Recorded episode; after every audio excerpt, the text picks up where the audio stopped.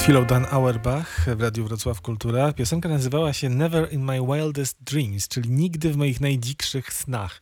Zdaje się, że zdaje, moglibyśmy to powtórzyć wraz z Katarzyną Strączek i Adamem Cywką. Dzień dobry, witamy was. Dzień dobry. Witaj, Pani, meldujemy się. Witaj Magdo, witaj Grzegorzu. I to w różnych dobry, kontekstach. dzień dobry. Po pierwsze w kontekście tego, że nigdy w najdzikszych snach nam się nie śniło, że nie będziecie już aktorami Teatru Polskiego we Wrocławiu, a po drugie, że zdarzy nam się to, co się zdarza teraz, czyli epidemia, która nas zamknęła w domach. No tak, życie jest y, nieprzewidywalne i rzeczywiście lubi sobie zrobić y, żarty z naszych planów. No tak, tak zażartowało z waszych planów. Wyście byli e, e, pewnie tuż, no nie pewnie, tylko na pewno tuż przed premierą spektaklu Moniki Strzępki, kiedy się to wydarzyło. E, MG, spektakl e, inspirowany postacią Magdy Gessler. E, Katarzyna Strączek miała być w nim gospodynią, a Adam Cywka gospodarzem, czyli tak jak, tak jak w domu właściwie. Można powiedzieć, że Ale to podobnie. troszeczkę, troszkę inny dom e, miał być w spektaklu. Z tym, że to właściwie mm, nie byliśmy tuż przed, tylko my byliśmy po takiej pon, ponad dwutygodniowej fazie już prób, e, leciutko zaawansowanych. E, Inaczej mówiąc, e, premierę mielibyśmy dokładnie za tydzień. No, to, to, to można powiedzieć, że teraz jesteśmy tuż przed planowaną premierą, Tak. która została niestety odłożona e, dość, e, no w, ten, w jakiś niewiadomy czas, bo trudno powiedzieć, kiedy do teatrów wrócimy. Ale gdybyście mogli nam troszeczkę opowiedzieć właśnie, jak ten dom e, z MG miał wyglądać, kim jest gospodyni, kim jest gospodarz. Żebyśmy wiedzieli, na co czekamy. No my też byśmy chcieli wiedzieć, na co czekamy, bo tak do końca y, tego jeszcze nie wiedzieliśmy, bo jak y, y, wszyscy wiedzą, Paweł Demirski pisze sztukę na bieżąco. Więc mieliśmy gotowy pierwszy akt, drugi akt, trzeci akt jeszcze nie został napisany. No, ale to, co możemy powiedzieć, jest to dość świat pokręcony i rodem trochę z horroru. Nasza tutaj para ym, miała być takimi przedstawicielami y, tych ludzi, y, u których y, rewolucje kuchenne Magda Gessler odbywa.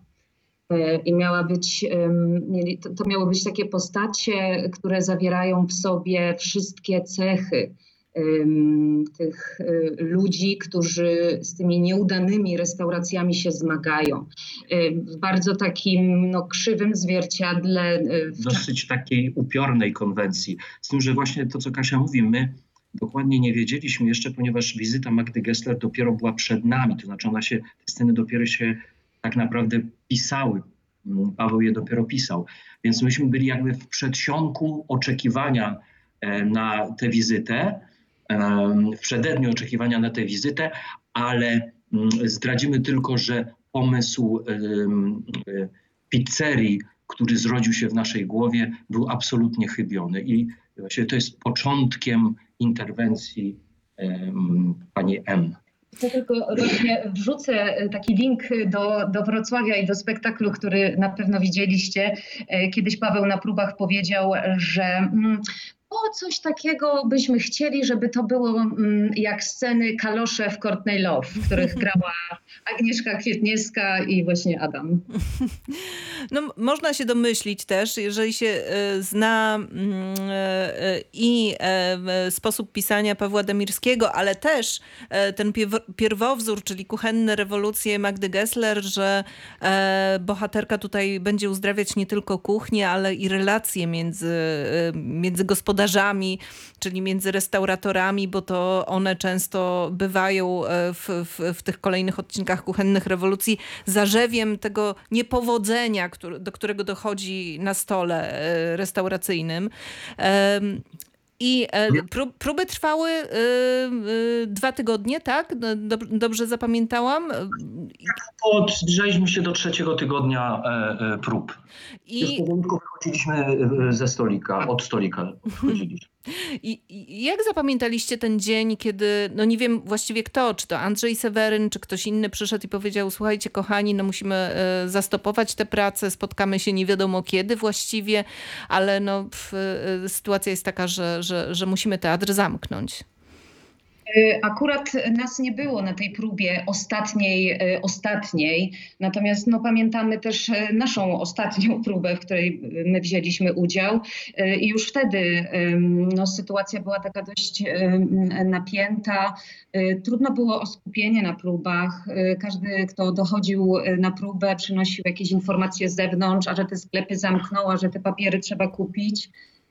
I którą rozmawiałam, mówiła właśnie, że mm, wzięli wspólnie e, właśnie z panem Sewerynem taką, de, taką decyzję mm, jeszcze przed ogłoszeniem e, e, separacji, tak. separacji że trzeba będzie te próby zawiesić, bo mm, coraz trudniej się próbuje. Że, że tak jak powiedziałam, właśnie to skupienie i ta energia jest gdzieś taka rozproszona to, co Bartek powiedział, bo słuchamy Was i słuchaliśmy i Weroniki, i Bartka, i mieliśmy dokładnie podobny syndrom takiego rozkojarzenia, rozproszenia, poddenerwowania, podekscytowania. To był już ten etap, kiedy nie podawaliśmy sobie rąk na przywitanie, nie przytulaliśmy się do siebie. Jeszcze wszyscy troszeczkę w to nie wierzyli, trochę to bagatelizowali, troszeczkę ironizowaliśmy z tego, ale już wyczuwalne było napięcie. No i króciutko potem padła decyzja o, o przerwaniu prób. No to jest taka sytuacja, która mi trochę przypomina, y, przypomniała mi teraz na, natychmiast taką scenę z spektaklu Kronos, w którym Adam wygłosił taki no, niesamowity monolog, napisany zresztą przez siebie, prawda? I tak jakby, jakby ten spektakl cały czas istniał i był grany, to można by było dopisać taki monolog o tych aktorskich czasach pandemicznych. Takie dzienniki z, aktorów tak. z czasów pandemii. Może trzeba Krzysztofowi Garbaczewskiemu podpowiedzieć. Kronos 2, tak. No i wtedy zapewne też musiałbym jak najczęściej użyć słowa, którego używałem wtedy, czyli pomijam sytuacjach, które były w moim życiu krytyczne i bardzo niezręczne i pewnie e, i, i, i bolesne też i pewnie to pomijam też by się w tym e, monologu często pojawiło. A ta sytuacja izolacji e, przymusowej dla was, e, dla, dla was jako aktorów, ale dla was też tak czysto ludzko, to jest sytuacja traumatyczna, to jest sytuacja, mm, bo różnie, różnie, różnie ją odbieramy. Czasami to jest sytuacja takiej trochę wymuszonej, ale potrzebnej izolacji od tego szumu wokół. No właśnie, przy,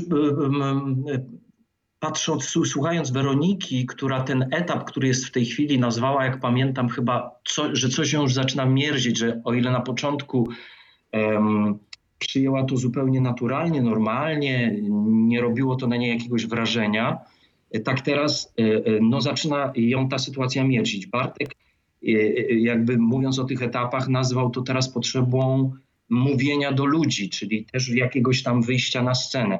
Ja myślę, że nie wiem jak ty, Kasiu, ale ja jestem, znaczy zaczynam odczuwać y, coś takiego, taki moment, w którym mm, gdyby było normalnie nasze naturalna, naturalna e, potrzeba uwalniania emocji, która dzieje się na próbie, e, na spektaklu, bo pracujemy emocjami, pracujemy energetycznie, dzieje się w innych pozateatralnych działaniach, nagle została zatamowana, przystopowana.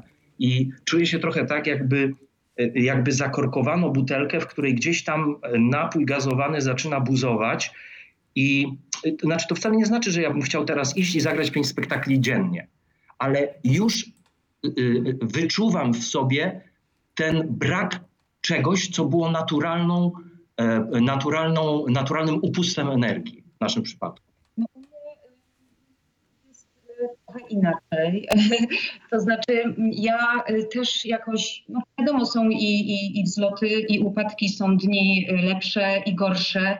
E, wiadomo, że martwimy się o przyszłość, o, o pieniądze, no bo nasz zawód jest na końcu tego ogona że tak powiem, będzie włączany, y, odmrażany dopiero na samym końcu. Więc wiadomo, że te lęki są, ale mnie tak naprawdę gdzieś to dobrze robi to wyciszenie. Y, ten moment, gdzie ja bardzo zawsze lubię y, Nowy Rok. Zawsze mówiłam, że to jest jedyny dzień w roku, w którym świat się zatrzymuje. I teraz taki nowy rok jest codziennie i on na mnie działa jakoś bardzo kojąco. Wycisza moje lęki, jakieś napięcia. No, wszyscy żyliśmy w jakimś ogromnym pędzie ja osobiście tym pędem byłam zmęczona. Mocno to odczuwałam właśnie i psychicznie, i, i fizycznie. I kiedyś idąc usłyszeliśmy wiadomość, że 19 kwietnia mają odmrażać, prawda, że wracamy do normalności. I ja miałam taką myśl, potem się zaczęłam zastanawiać, czy to dobrze. Ja mówię, o Boże, nie, jeszcze nie, ja nie chcę. Więc gdzieś jest też dużo dobrego w tym, e, e, w tej naszej izolacji, tym, że, że tak naprawdę m, tego chcemy czy nie chcemy, gdzieś e, spotykamy się tak naprawdę z samym sobą i widzimy, co w naszym życiu jest e, korzystne, a co m, działa na nas destrukcyjnie. Także ile to jeszcze No. potrwa, no to zobaczymy. A I tak czy wytrzymamy. prywatnie, prywatnie to chyba nie, nie przekraczamy norm y, sprzed pandemii, jeżeli chodzi o e, nasze funkcjonowanie w domu. Ja jakoś tak nie zauważam, żebyśmy się nagle zaczęli specjalnie bardziej rzucać sobie do oczu, kłócić. Nie, Nie, nie. To jest standardowe. To jest dobra wiadomość. Katarzyna Strączek i Adam Cywka są z nami. Posłuchajmy przez chwilę Manic Street Preachers i wrócimy za 2,5 minuty do Państwa.